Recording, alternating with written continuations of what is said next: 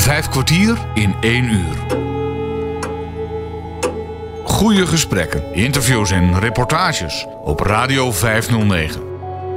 Met gastheren Bas Barendrecht en André van Kwaabegen. Hallo, wees weer welkom. Ik ben blij aan te kunnen geven dat Radio 509 toch nog de fondsen heeft kunnen vinden waarmee we zeker zijn dat we in ieder geval tot eind van het jaar vijf kwartier in een uur voor jullie kunnen blijven maken. Vandaag heeft Bas een gesprek met Roy van Wijngeren. En dat is een locatiemanager van het asielzoekerscentrum in Apeldoorn. Hij is een werknemer van het Centraal Orgaan Opvang Asielzoekers, oftewel COA. In deze uitzending hoor je niet alleen hoe hij bij het COA kwam te werken, maar verneem je ook wat het COA nu eigenlijk is. Dat hoor je allemaal straks, maar eerst krijgen we een nadere kennismaking met de gast van vandaag. Mijn naam is uh, Roy van Wijngeren. Ik ben uh, geboren en getogen in, uh, in Deventer. Daar woon ik nu nou, 47 jaar, dat is mijn leeftijd. Ik werk nu sinds april 2023 bij het COA. Ehm, ja, ik ben begonnen op de MAVO vanuit de basisschool. Uh, waarin ik nog niet precies wist wat ik wilde gaan doen. Dus vanuit die gedachte, zeg maar, dachten mijn ouders van... een technische studie, dat is goed voor je, want dan kun je een goede boterham mee verdienen. Ja. Ja, alleen ik wist eigenlijk helemaal niet wat voor technische studie ik moest gaan doen. Ze dachten zelf van... Uh, is je vader ook techneut? Mijn vader is schilder okay. geweest altijd. Okay, ja. ja, ja, Dus uh, die is helaas maar 49 geworden. Die heeft uiteindelijk uh, organopsychosyndroom gekregen door de oplosmiddelen die in verf uh, ja. zaten. Dat hoor je veel, zoiets. Ja, ja, ja, ja, dus dat was uh, nou, een lastige periode voor mij en mijn broertje en mijn moeder natuurlijk. Maar nou, uiteindelijk heb ik een technische studie gedaan, bouwkunde. Toen dacht ik, ja, met MTS was ik klaar. Men zei altijd, ik ben geen hoogvlieger, het zal wel niet heel veel van terechtkomen. Maar ik was wel een doorzetter. Ja. Dus ik denk, weet je, ik weet ook niet wat ik ga doen. Ik ga gewoon de HTS doen. Ja. Zon, ook op bouwkunde in Enschede. Ja, ja. Ben ik doorheen gevlogen. Uh, met, met hard werk hoor. Dus niet, ging me niet makkelijk af. Maar ik, ik, zonder onvoldoendes ben ik gewoon geslaagd. Ja. En toen was ik ingenieur, bouwkundig ingenieur. En je ouders waren er trots op, denk ik. Mijn ouders waren heel trots. Heeft mijn vader nog meegemaakt trouwens. Dus dat was heel mooi. Zat hij huilend in de auto terug. Dat hij zo trots was dat ze zo'n... Uh, de titel ING mocht dragen. Ja, ja, ja. dus uh, wat voor mij niet zo heel veel betekende, maar voor mijn ouders was dat wel heel belangrijk. dus dat was mooi. Ja, ja, dat is een erkende titel. Dus, uh... Dat is een erkende titel, ja. ja, ja, Dus uh, als ik hem draag, draag ik hem ook wel met trots. Maar uh, ja. in dit vak hier hoef ik hem niet te gebruiken. Zeg maar. nee. nee. En toen? Wat ben je toen gaan doen? Nou, toen ben ik bij de HTS ben ik, ben ik afgestudeerd. Toen dacht ik, ja, nou moet ik iets gaan doen. In de aannemerij of in de architectuur. En toen dacht ik eigenlijk van, ja, ik heb de studies wel gedaan. Ik ben blij dat ik het niveau aan kan. Maar eigenlijk, ik wil iets doen met mensen. Ja. Dus ik had bij meerdere detacheringsbureaus had ik mijn naam en mijn cv achtergelaten. En ik werd elke keer benaderd voor technische functies. Ja. En ik zei, ja, dat wil ik helemaal niet. Ik wil eigenlijk helemaal, ik wil iets doen met mensen. Ja. Toen, één detacheringsbureau die bood mij drie keer dezelfde baan aan als werkvoorbereider. Toen zei ik drie, na de derde keer, ik ga niet met jullie verder. Nee. Want ik wil geen werkvoorbereider zijn. Ja. En ik zeg, ik stop met jullie. En toen belde de directeur van dat bedrijf. Hij zegt, wil je niet met ons verder? Hij zegt, uh, wat wil je dan? Hij zei, ben je thuis? Ik zeg, ben ik thuis? Ik zeg, ja, ik ben thuis. Hij zei, stap ik nu in de auto? Heb je de limonade koud staan? Want het was zomer. En dan kom ik even bij je thuis. Ja. Ik dacht, nou, dat is bijzonder. Een bedrijf dat naar mij toe komt om een gesprek te voeren. En die man deed dus uh, arbeidsbemiddeling in de techniek. Dus dat betekende, wij, uh, uh, zij haalden mensen van school of mensen met ervaring binnen. Die gaven ze een vast contract. En vervolgens zetten ze die in op technische projecten. Dus er zat heel veel begeleiding van jongens en meiden bij om één, beginnende starters, maar ook mensen met ervaring te begeleiden in de arbeidsmarkt. Nou, wauw, dat is gaaf. En dat was dan op het gebied van bouwkunde. Dus daar kon ik ook nog over meepraten. Zij zei, ik wil dat je voor mij komt werken, zei hij. Bij mij op kantoor. Terwijl ik altijd had gezegd, ik ga niet... Helemaal de baan die je zocht. Ik dacht, dat is hem. Ja. Dus dat ben ik gaan doen. En toen ben ik zo ben ik in de arbeidsbemiddeling gerold.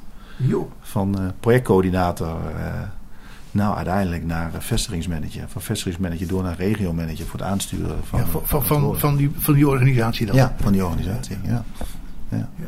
Tot 2011, toen dacht ik, uh, de arbeidsbemiddelingen, ik vind het mooi geweest.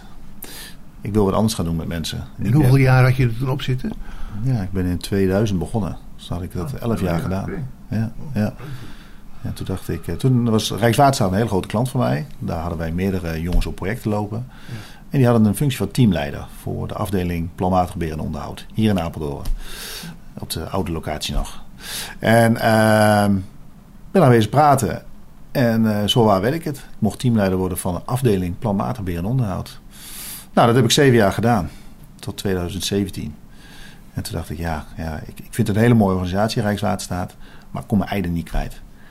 En diezelfde man die mij in 1999 mijn eerste baan aanbood, die directeur, ja. die belde mij en zei: Hoi, ik wil een hapje met je eten.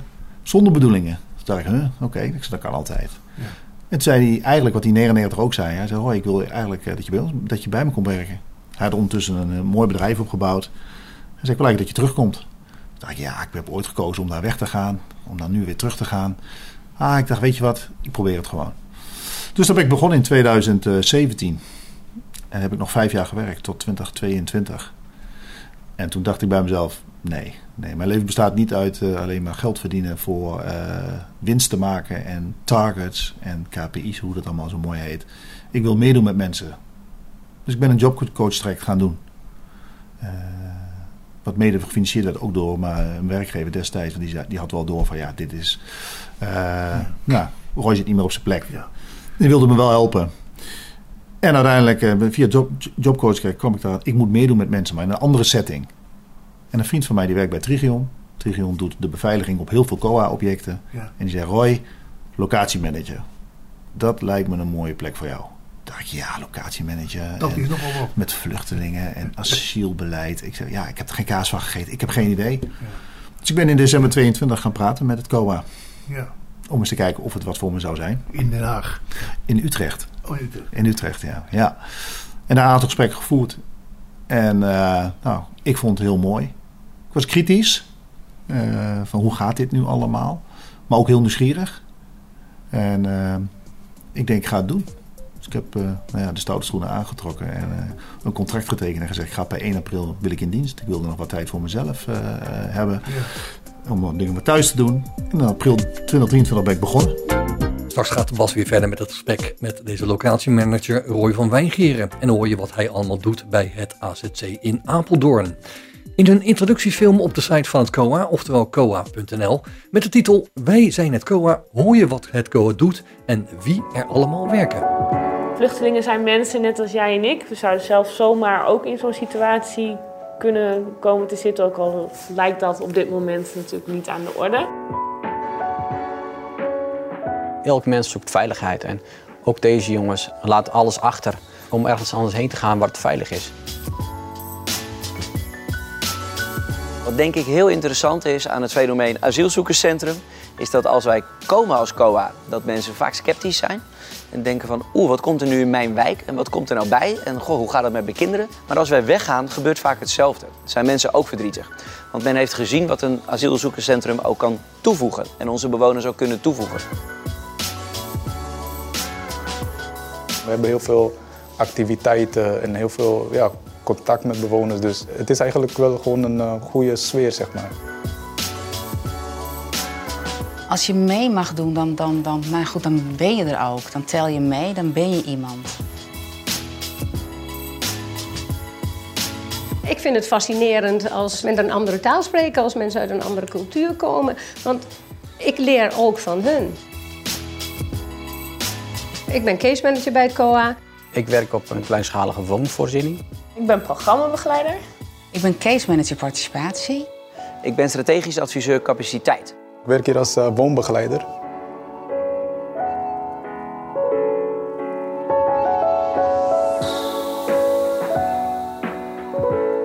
Wat het COA doet binnen ons uh, Nederlands asielsysteem is zorgen voor veilige opvang.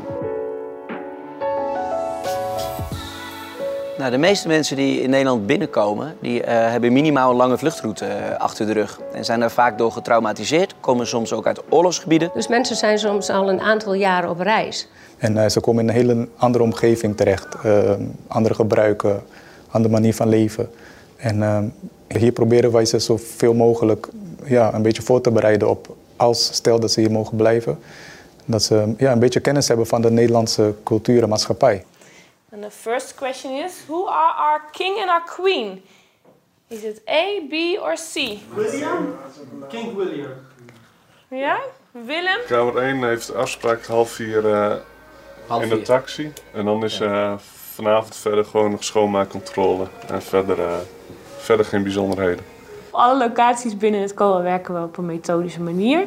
Dus dat betekent eigenlijk, nou, het doel is om de bewoner goed in beeld uh, te krijgen. En dat doen we via een bepaalde structuur. Dus elke zes weken wordt er een kamerbezoek gedaan. Elke zes weken wordt er een kamercontrole uh, gedaan. Dat zijn hele kleine moment, momentjes dat je de bewoners ziet. Daarnaast worden er gesprekken gevoerd om te kijken hè, naar bepaalde punten in de zelfredzaamheid. Te kijken of er iets nodig is. Hey, hoe is het? Goed, en met u? Ja, gaat ook goed. In zo'n gesprek kan er naar voren komen dat iemand um, heel alleen is, dus geen netwerk heeft. Dan kunnen we bijvoorbeeld gaan kijken of er vrijwilligerswerk mogelijk is binnen het AZC. Of het is van terreinonderhoud, ramen wassen, tot aan beheerder zijn van de computerruimte of beheerder zijn van de recreatieruimte. Ja, de bewoner komt uh, dan bij ons aan. Uh, die heten we dan welkom. Het kop koffie natuurlijk, uh, thee. En dan hebben we een kort gesprek. dan leg ik een beetje uit wat hem te wachten staat. En vervolgens loop ik met ze mee om ze de kamer aan te wijzen waar ze terechtkomen. Hoi. Hey, Abdul. Goedemiddag. Goedemiddag, hoe gaat het? Hoe gaat het? Ja, goed. gaat goed. Met mij, ja. uh, Goed? Ja, gaat prima. Yeah. Uh, I need to ask you, uh, I need to do some activity here, like football. Ja, wat ik doe is uh, ja, ervoor zorgen dat mijn bewoners dan, zo noem ik dat dan, um, dat die zeg maar, ja, met vragen bij mij terecht kunnen en dat ik ze bij de dagelijkse dingen kan helpen. Van bijvoorbeeld helpen met, met een brief tot, het, tot en met een kamerbezoek en in gesprek te gaan. Je ziet dan iemand die dan hier binnenkomt die ja, eigenlijk gebroken is door de situatie waar die uit is gekomen. En dat je dan mede, mede, dank, mede door jou zeg maar, inzet dat iemand toch nog ja, kan lachen, zeg maar. En even een, een moment heeft van vreugde. En dat, ja, dat doet wel goed. It's very nice to hear. Yeah. now go down, go down, go down. Just go down now. Lamin is our dancer.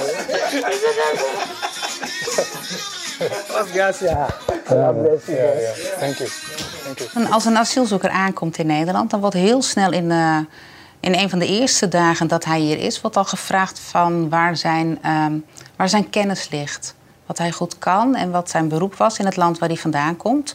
En um, aan de hand van regio's wordt dan gekeken waar diegene het beste kan gaan wonen. Waar de beste of de meeste toekomstperspectief voor hem ligt. We voeren ook uh, gesprekken over, over rechten en plichten. Waarin we mensen leren van nou, hoe ga je met elkaar om op het AZC. Wat zijn de regels op een AZC. Hè? Daarom zijn wij er van het COA. Om mensen gewoon zo goed mogelijk bij te staan en begeleiden. En te adviseren. Want ze blijven niet altijd alleen maar op dat centrum. Mensen gaan ook naar buiten. Ze zijn gewoon vrij om te gaan en te staan waar ze willen. Zolang ze zeg maar elke week netjes bij ons komen melden. Dat is een van de plichten die ze hebben. Dus dat ze zich komen melden bij ons. Maar de rest van de tijd kunnen ze gewoon naar buiten gaan. Ze kunnen ook kennis en vrienden bezoeken of familie bezoeken als ze die hebben. Ze kunnen gewoon lekker de stad ingaan. Vijf kwartier in één uur. Over het algemeen heerst er een hele rustige sfeer eigenlijk. Vaak uh, als het mooi weer is spelen de kinderen op straat met fietsjes en voetballen. En er lopen wat mensen heen en weer. Je komt bewoners soms 20 keer per dag tegen, want hier op het terrein. En uh, dan is het bijna een ongeschreven regel eigenlijk dat je elkaar uh, gedag zegt, dat je elkaar groet, even iets, iets zegt. En ja, dat is wel iets heel moois. Ja. Mensen die zeggen zelfs de beveiliging zwaait naar mij. Nou, dat zijn ze in andere landen ook niet gewend. Dat iedereen gewoon vriendelijk met ze is. Ik merk ook dat, je, dat heel veel uh, bewoners achter je staan. Ook als er iets gebeurt, dan, dan kun je altijd rekenen op heel veel, uh, heel veel bewoners. Als mensen inderdaad vragen van, nou ja, hoe ervaar je dat dan op zo'n centrum en wat, wat is er dan zo leuk aan? Dan, uh, dan zeg ik vaak van, nou, de wereld trekt aan mij voorbij elke dag. Ik heb elke dag andere bewoners met een andere nationaliteit, met, vanuit een andere cultuur, met een andere taal. En ik vind dat persoonlijk gewoon fascinerend. Ik ben case manager bij het COA. En de case manager die voert uh, individuele gesprekken met, uh, met de bewoners. Met name gaat het over de juridische procedure. Kom te binnen, alstublieft. You. De case manager uh, krijgt informatie over de juridische procedure, volgt ook die procedure en deelt dit ook met de bewoners. Gaat wel, ja. Ehm, hebt u recentelijk nog contact gehad met uw advocaat? Ja, ik krijg de brief van de advocaat uitnodiging. U hebt een uitnodiging gekregen. Gaat nou beroep uh, instellen bij de rechtbank. Uw advocaat gaat dat uh, voor u regelen. Hè? Dus dan uh, is wel weer betekent natuurlijk hè, wachten. Ja. Volgende wachtmoment. Ja. ja, het gaat toch alsnog wel weer een hele spannende tijd worden. Ja. Ik zeg er altijd bij, voor alle duidelijkheid. Het is de IND, de Immigratie- en Naturalisatiedienst, die een beslissing neemt in uw procedure. Dat is niet de case manager. En ik denk ook dat het goed is dat dat is gescheiden. Wij zorgen voor de veilige opvang. En onze collega's van de immigratiedienst kunnen echt goed beoordelen... mag iemand blijven of niet. Hier op het Centraal Bureau in Den Haag maken wij mogelijk dat onze collega's in de uitvoering echt voor goede opvang en begeleiding kunnen zorgen. Dat doen we met allerlei disciplines, zodat mensen in het land hun werk kunnen doen. Een drijfveer om mijn werk goed te, goed te doen is zorgen dat onze bewoners ook zo min mogelijk uh, hoeven te verhuizen. En dat is zeker voor kinderen is het echt heel erg zonde als dat uh, vaak gebeurt. Ze komen vaak al uit uh, oorlogsgebieden, zijn getraumatiseerd. En dan wil je niet dat ze vier keer per jaar naar een nieuwe klas moeten uh, en zich weer voor moeten stellen. En dat hun ouders ook steeds moeten wennen aan een nieuwe, nieuwe omgeving.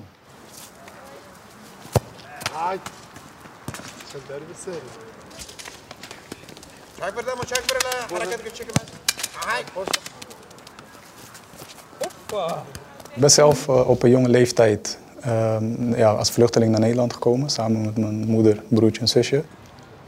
Wat ik zelf um, vooral uh, herinner, ja, eigenlijk wel vooral de begeleiding van de woonbegeleiders. Die ons ondersteunden en hielpen en er altijd voor ons ja, altijd klaar stonden, zeg maar. Ja, het is eigenlijk ja, doorgeven ja, van wat, ik, wat mijzelf een beetje is overkomen, zeg maar. De hulp die ik heb gekregen en de fijne herinneringen.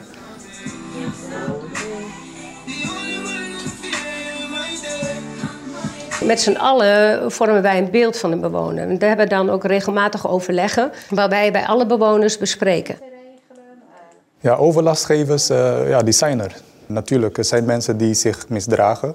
Dat, uh, dat, dat is ook buiten uh, het AZC. Je hebt mensen die overlast veroorzaken. Dat is iets persoonlijks. Dat is de gedrag van de persoon zelf, zeg maar. Als je je bewoners niet kent, dan betekent ook dat er geen aandacht voor de bewoners is, dat er geen gesprekken zijn.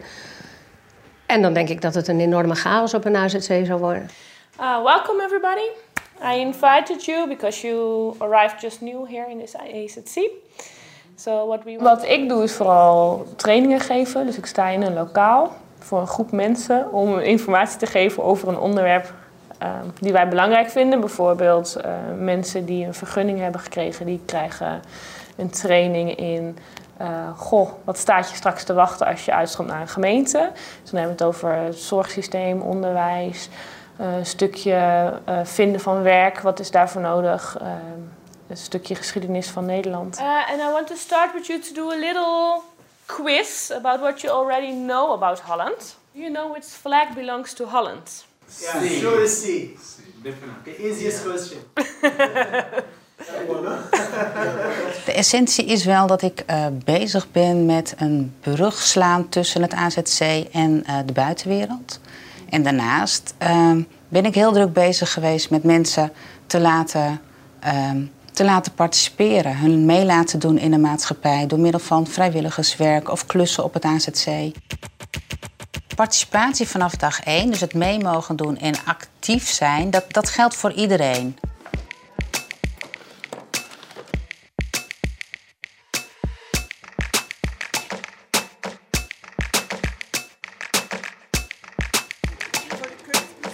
Repair Café is een plek waar mensen elkaar ontmoeten.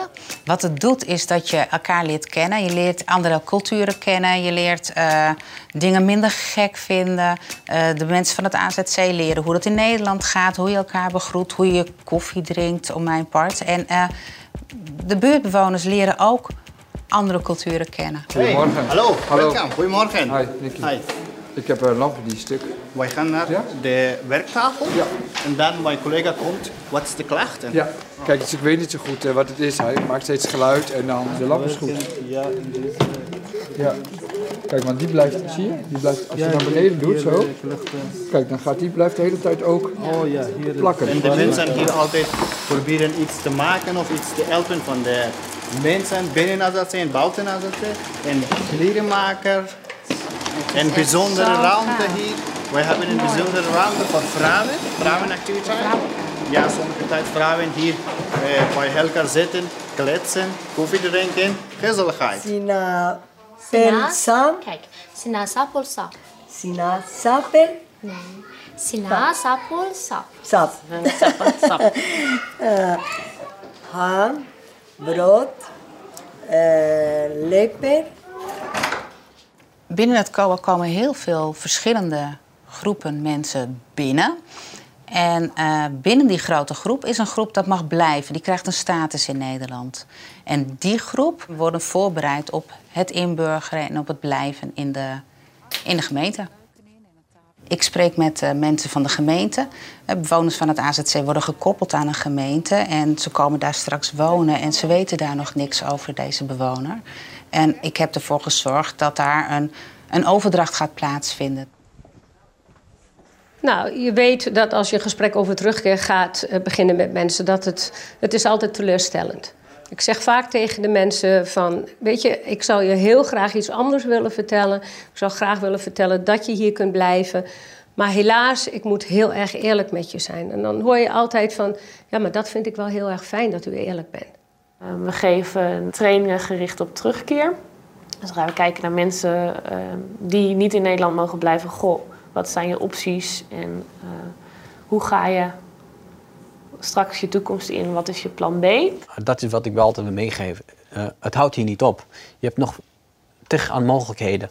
Het, eh, natuurlijk, het is negatief dat er iemand weg moet en hier niet kan blijven. Maar als je daarop blijft focussen, dan, ja, dan kom je eigenlijk nergens. Eh, dat hoort bij je werk. Eh, daar moet je mee om kunnen gaan en dat kan ik ook.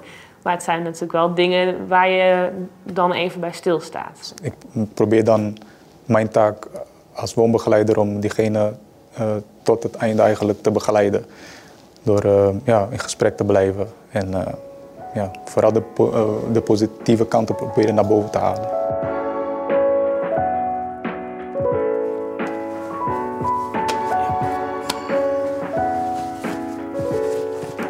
Uiteindelijk wel eens mensen in contact gebracht met, met vluchtelingen. En dan ineens is het heel anders. Want dan wordt het een mens.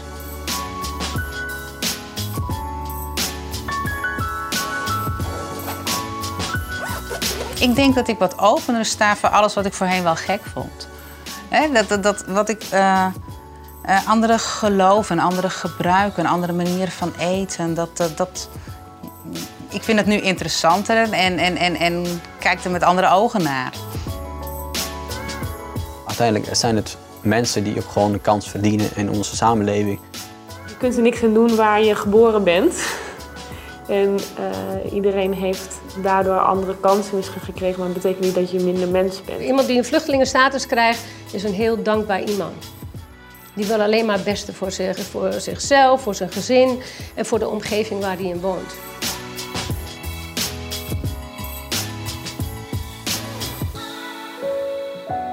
Ja, ik vind het heel leuk om een verhaal te doen. Ik zou nog wel veel meer willen vertellen. Bedankt. Ja, ook bedankt. Oké, dag. Vijf kwartier in één uur. Je hoorde zojuist dat COA staat voor Centraal Orgaan Opvang Asielzoekers. Zij zijn sinds 1994 verantwoordelijk voor de opvang en begeleiding van asielzoekers in Nederland. Ze begeleiden hen naar de toekomst in Nederland of juist daarbuiten. Straks zal je horen dat ze daarbij nauw samenwerken met andere organisaties zoals het IND. Maar voor nu gaat Bas Barendrecht verder met het gesprek dat hij had met Roy van Wijngeren. En dat is een locatiemanager van het asielzoekerscentrum in Apeldoorn. Op Radio 509. En hoe bevalt het? Ja, ja. dat is eh, ja, ontzettend goed. Ik voel me echt als een vis in het water. Ik voel me ontzettend thuis hier op mijn plek. Het is een, eh, ze zei ze, ze vroegen een schaap met vijf poten. Maar ik kan gerustzetten dat het er een moet zijn met acht. Eh, het is een heel veelzijdige baan. Los van eh, natuurlijk de verantwoording voor een centrum met 300 bewoners. En een team van eh, 24 eh, collega's. Ben ik ook verantwoordelijk voor gewoon alle facilitaire zaken hier op het terrein. Maar ook de omgeving. Dus veel contact met politie, gemeente, omwonenden. maar ook de bewoners zelf op het, op het terrein. En allerlei instanties die natuurlijk ook bij ons zijn eh, gekoppeld als ketenpartner. Bijvoorbeeld Vluchteling- Vluchtelingenwerk Nederland, maar ook de geneeskundige dienst die wij in, in, ingekocht hebben, GSTA. Dus het is een heel veelzijdige baan, maar ik vind het ontzettend leuk. En hoe, hoe, hoe kom je aan dat soort organisaties die je dus nu hebt ingehuurd? Want daar was je helemaal niet in thuis, bedoel ik eigenlijk. Nee. Nee, daar was ik niet in thuis. Gelukkig heeft COA met veel eh, eh, partners natuurlijk gewoon vaste afspraken. Dus dat was hier al georganiseerd. Ja. Dit centrum is opengegaan in november 2022. En april 2023, toen ik kwam, was dat allemaal al gesetteld. Ja. ja, dat was allemaal nieuw. was voor mij allemaal leren kennen. En met name over wie heeft welke verantwoordelijkheid. En ja, ja dat was even zoeken. Ja. Ja. Wat is nu de procedure die nodig is om hier terecht te komen? Misschien kun je aangeven wa- wat die mensen hebben meegemaakt eer ze hier zitten. Oeh, ja, dat is, ja, dat is heel divers. Uh, ja, het is natuurlijk een hele route die uh, de bewoner moet doorlopen voordat je überhaupt op een AZC uh, komt. En je hebt natuurlijk verschillende modaliteiten op een, in de asielprocedure. Waarin de mensen zijn die nou ja, kansarm of kansrijk zijn. Dat moet worden beoordeeld. en dat doet de IND. De IND is uiteindelijk het instituut wat uh, bepaalt, mede bepaalt wat, of de mensen mogen blijven of niet. En waar ze uiteindelijk terechtkomen. Wereldwijd ontvluchten elk jaar duizenden mensen hun land omdat het daar niet langer veilig voor ze is. Internationaal zijn er afspraken over de bescherming van deze vluchtelingen. Die staan in het VN-vluchtelingenverdrag. Ook zijn er Europese regels over hoe landen met asielzoekers om moeten gaan. In Nederland zijn deze regels terug te vinden in de Vreemdelingenwet. De Immigratie- en Naturalisatiedienst, het Centraal Orgaan Opvang Asielzoekers en de Dienst Terugkeer en Vertrek werken nauw samen bij de uitvoering van deze wet. Komt een asielzoeker in Nederland, dan meldt hij zich bij de politie of marechaussee en vraagt asiel aan. Nu begint officieel de procedure. De IND onderzoekt met land- en taaldeskundigen het verhaal van de asielzoeker en beslist of deze mag blijven. Een asielzoeker mag hier in uh, Nederland blijven als hij een gegronde vrees voor vervolging heeft of een onmenselijke behandeling vreest. En dan komt hij in aanmerking voor een verblijfsvergunning. Aan zo'n besluit gaat het nodige onderzoekswerk vooraf. Nou, het allerbelangrijkste is het verhaal wat de asielzoeker zelf aan ons vertelt. Verder hebben wij veel kennis over de landen van herkomst. Dan krijgen wij ook informatie aangereikt van andere specialistische diensten, waaronder de Koninklijke Marechaussee. En wij hebben ook een landendesk met uh, landendeskundigen. En die informatie combineren wij en kijken wij of het klopt wat de asielzoeker zegt en of hij dus in aanmerking komt voor een verblijfsvergunning. Zo'n beslissing heeft veel impact op iemands leven. Wij kijken naar de persoonlijke situatie van iemand en nemen dan een uh, zorgvuldig besluit. Tijdens de IND-procedure ondersteunt en begeleidt het COA asielzoekers naar de toekomst. Of die nu in Nederland of in het land van herkomst ligt. Maar uh, ja, voordat men hier komt, wordt er eigenlijk door plaatsing, krijgen wij gewoon via een procedure de mensen hier toegewezen. Daar hebben wij zelf geen invloed op. Nee. Maar je hebt ook uh, weinig contact met de IND? Uh, nou, wij hebben aan zich, uh, nee, de IND heeft een eigen werkprocedure. Dus ja, we hebben contact over bepaalde casussen, maar werkinhoudelijk hebben, we, hebben wij uh, weinig contact. En als dat zo is, dan ligt dat met name bij de case managers die individueel op het dossier zitten. Ja. Misschien wat meer contact, maar ja. de IND heeft een eigen werkwijze. Ja. ja. En wat doen de mensen die hier nou wonen? Ja, wat doen ze? Uh, dat is heel verschillend. Er zijn natuurlijk mensen die zijn in procedure, in afwachting uh, om nog gehoord te worden. Er zijn mensen die al uh, ver in de procedure zijn, al, al, weten dat ze statushouder zijn. Dus al gekoppeld zijn aan een, uh, uh, aan een gemeente. sommigen wachten. De een is heel proactief. Dus die zegt, voor ik ben in procedure, maar ik wil wel heel veel leren van Nederland. Ik, ik ga alles aan doen om Nederlands te leren. Om mee te doen aan activiteiten. Om te gaan werken daar waar het kan. en je hebt mensen die zeggen van ja, ik wacht het allemaal nog even af. Uh, ik weet niet of ik hier mag blijven. Uh, dus ik weet niet wat voor tijd ik nu moet investeren. Want het kan ook maar zijn dat ik niet kan blijven en dat ik ergens anders naartoe moet. Ja, ja dat is de keus van de bewoner zelf, uh, ja. die hij of zij maakt. Ja.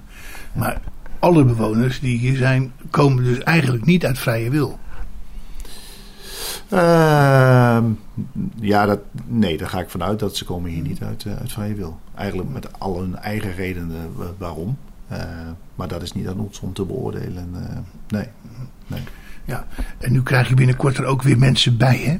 Ja, klopt. Wij krijgen, eh, als de, de procedure, tenminste er is een vergunning aangevraagd, dat wij in ieder geval 100 mensen eh, mogen gaan huisvesten. eh, in eh, tijdelijke noodunits, totdat onze eh, gebouw, eh, de Linde, die nu in verbouwing is, klaar is. Eh, en dat zal gaan bestaan uit 60 eh minderjarige vluchtelingen en 40 reguliere eh, bewoners. Ja. ja. Heb je hier ook gezinnen? Ja, zeker. Ja, ja zelfs gezinnen met, eh, die bestaan uit eh, negen personen. Dus eh, hè, vader en moeder met, eh, met meerdere kinderen. Ja. Ja, ja. Maar we hebben ook alleenstaande stellen. We hebben eh alleenreizigers, zowel man als vrouw. Eh, dus ja, we hebben eigenlijk eh, de hele populatie wel eh, op het centrum. Ja. Ja. Ja. Radio 509. Het is een hele toestand, lijkt mij, om daar de leiding aan te geven. Wat doe je zo de hele dag? Ja, goede, goede, goede vraag. Ja, dit interview, na dit interview, wat ga je dan weer doen? Nou, na dit interview eh, ga ik eerst even een boterham eten. nee, voor vanmiddag eh, nou, staat er een teamoverleg op de planning.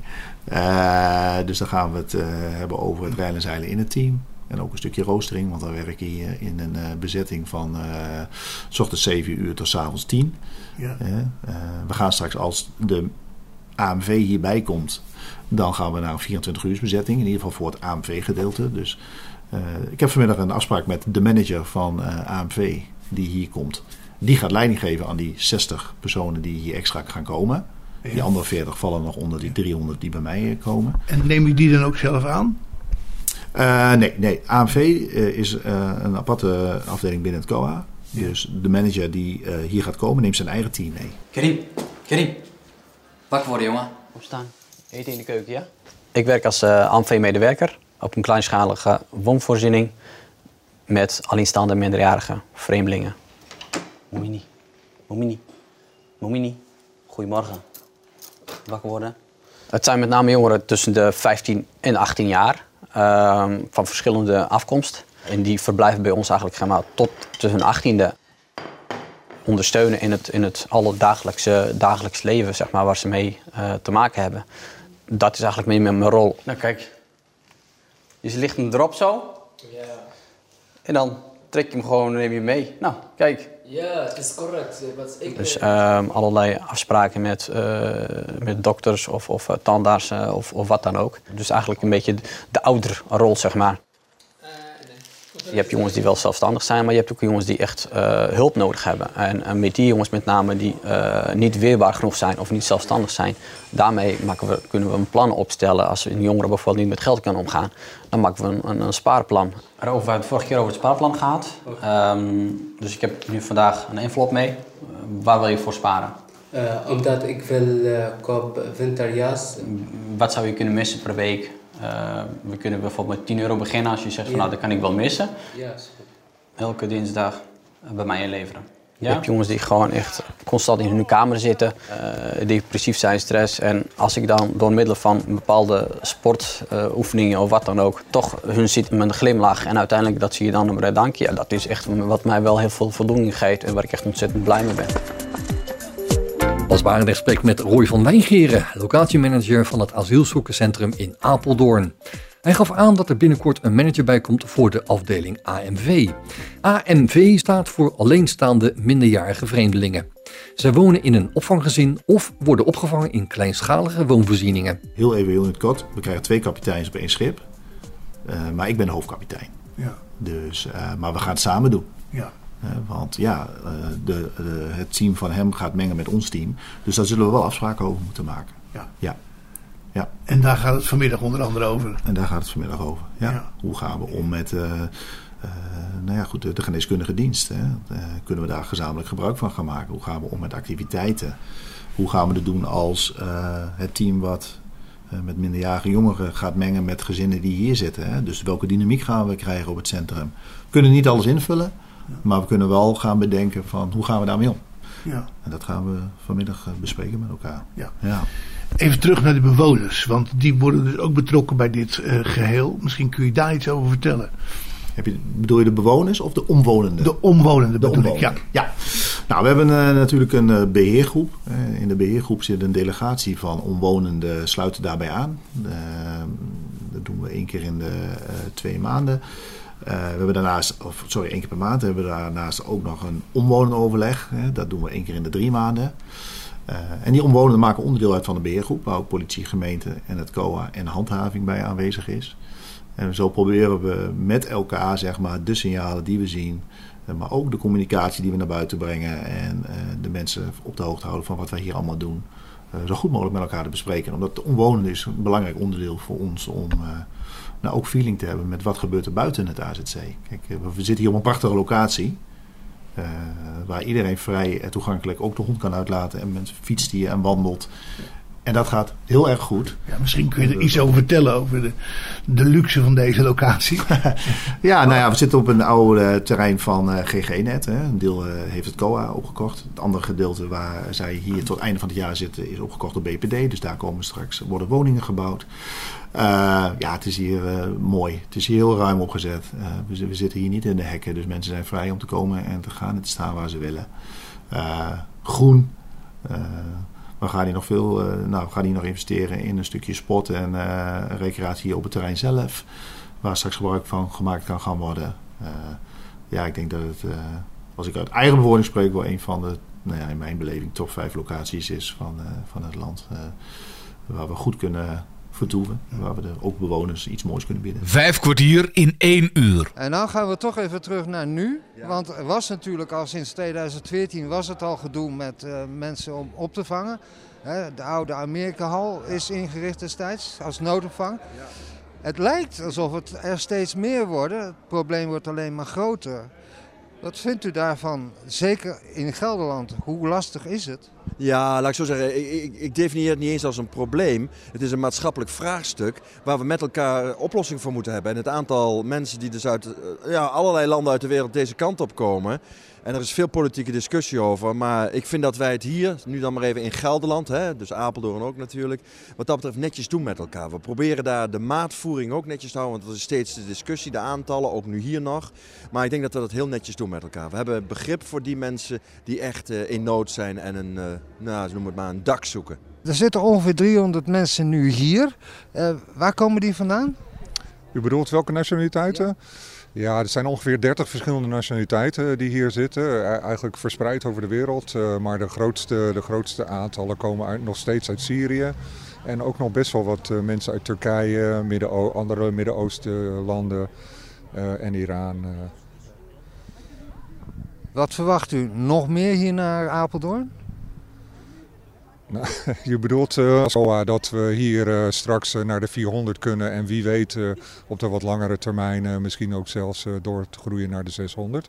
Maar we zijn blij dat we de 300 nu hier kunnen huisvesten. Het kan naar 600.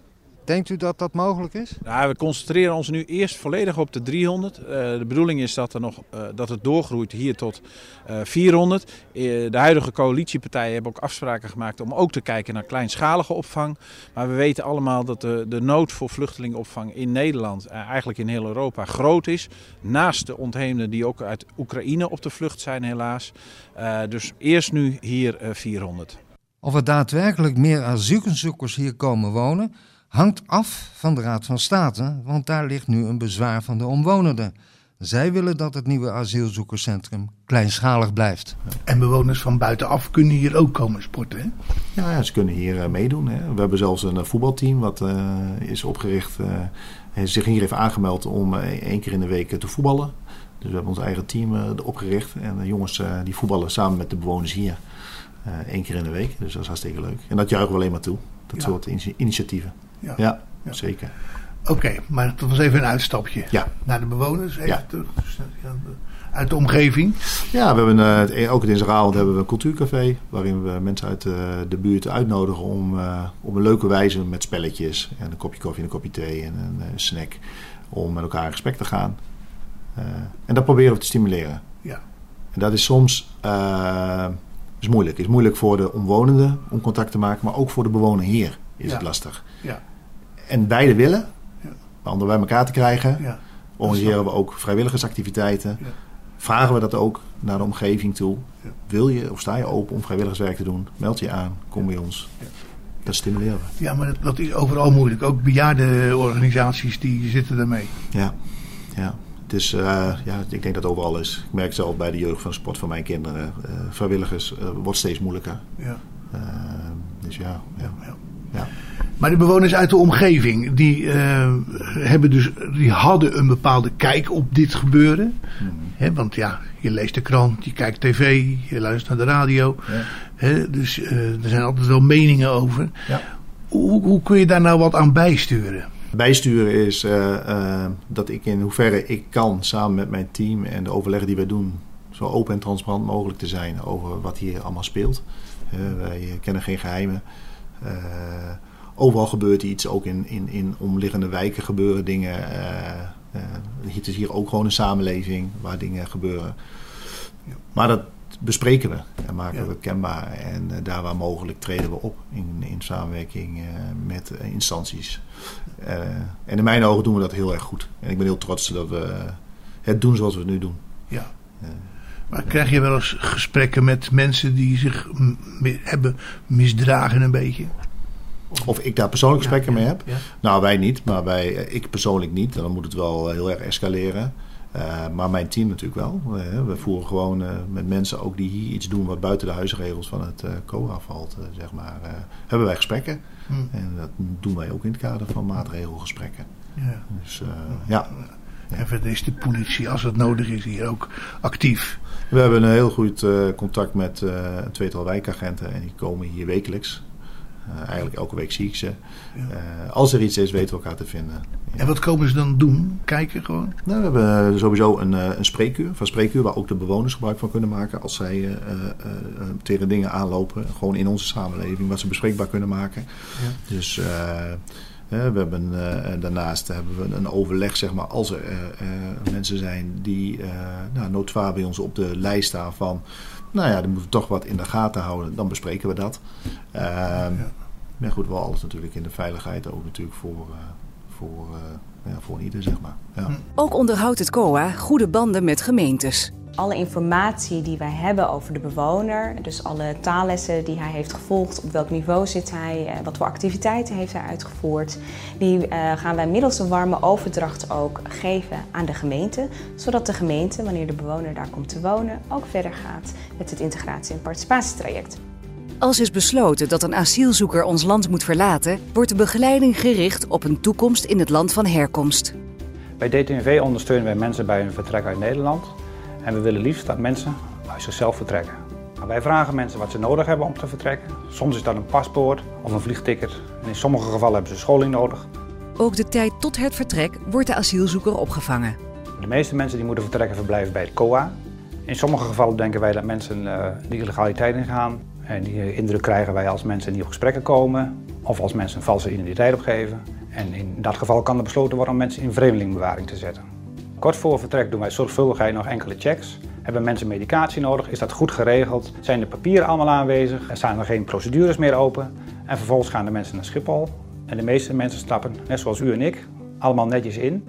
Elke asielzoeker heeft zijn eigen verhaal. Een goede samenwerking tussen IND, COA en DTNV zorgt ervoor dat mensen zo snel mogelijk weten waar zij aan toe zijn en zich kunnen voorbereiden op de volgende stap in hun leven. En dan jouw toekomst. Mijn toekomst. Ja. Ja. Heb, je, heb je nou wel eens aan wat anders gedacht of eh, denk je alleen maar aan dit werk? Nee, ik heb, eh, nee ik, ik heb het echt ontzettend naar mijn zin. Ik voel me, ik voel me gewaardeerd, ook door de door bewoners, maar ook door mijn team. Ik ben eh, ehm, nou ja, toch wel een stukje trots dat ik dit werk kan en mag doen. Eh, maar, maar wel eh, op een, eh, een goede manier. Ik ben misschien streng. Ik wil dat gewoon de regels worden nageleefd. Maar ik ben ook heel duidelijk. Bepaalde dingen ben ik, zijn wij gewoon niet van als COA. We zijn voor bed, bad, brood, zeg maar. Voor de opvang en begeleiding, daar zijn we van. En over heel veel procedures zijn wij niet. Dus kan ik me ook niet verantwoordelijk voor, voor voelen. Het is en blijft een beladen onderwerp. Maar ik doe het met heel veel trots. En ik heb nu een kant gezien. eh, wat ik nou ja, soms wel aan mensen meegeef in mijn directe omgeving. Hè, als ik op een verjaardag zit. Of, eh, eh, men heeft altijd wel een mening over. goed of fout maakt niet uit, maar een mening. Ik heb gezien hoe, nu hoe het echt is. En dat het soms ook. de meeste verhalen die ik hoor, wens ik niemand toe om uiteindelijk hier te komen. Mensen zijn hier uit, nou ja, vrije wil. Als het niet is uit mensensmokkel natuurlijk, maar uit, in principe uit vrije wil. Uh, we hebben er niet uh, voor gekozen om hier te zijn. We hadden ook liever in het land van herkomst te willen verblijven. Om fijn te kunnen leven. Ja. en als je dat van dichtbij maakt en de verhalen hoort ja, kun je in sommige gevallen denk ik echt wel anders over gaan denken. Ja. Dus jij zegt er op zo'n verjaardag, hebt u een ogenblikje? En dan ga je vertellen. Ligt dan in welke moed ik ben. Uh, of je al veel gedronken hebt. Ja. Nou, dat, dat, dat, dat misschien nog niet eens. Maar uh, ik heb altijd, uh, soms het gevoel alsof ik me soms van moet verdedigen waarom ik dit werk doe. en dat klinkt misschien een beetje raar, want dat hoeft helemaal niet. maar doordat iedereen een uitgesproken mening erover heeft, zeg maar, zonder eigenlijk iets van te weten hoe het echt in elkaar steekt, heb ik het behoefte om het vaak uit te leggen. Als ik het gevoel heb van dat het voor mij geen zin heeft om het uit te leggen, dan ga ik liever discussie uit te werken. En dan zeg ik, ik doe sociaal werk, zeg ja. ik dan. Ja, ja, ja, ja, ja. Ja. En dat is het ook. En dat is het ook. Want je werkt met mensen elke dag. Uh, met leuke en minder leuke momenten. Met schijnende gevallen en prachtige verhalen. Dus uh, ja, dat is, dat is wat het is. Ja. ja. ja. Misschien schrijf je er nog eens een boekje over. ja, ja. Ja, dat zou, zou, kunnen, ja. ja, ja. Roy van Wijngeren, een man met een passie voor zijn werk als locatiemanager bij het asielzoekerscentrum in Apeldoorn. In dit tweede deel hoorde je onder andere ook wie doet wat in de vreemdelingenketen dat te vinden is op het YouTube-kanaal van het IND en materiaal van Samen 1, de lokale omroep van de gemeente Apeldoorn. Mede namens Bas Barendrecht bedank ik je voor het luisteren. En heb je nog vragen of opmerkingen? Dan kan je een mailtje sturen naar bas.radio509.nl. Dat kan nog steeds. Geniet van de rest van deze dag. Blijf natuurlijk luisteren naar Radio 509. En tot een volgende keer. Vijf kwartier in één uur is een programma van Bas Barendrecht. Techniek André van Kwaabegen.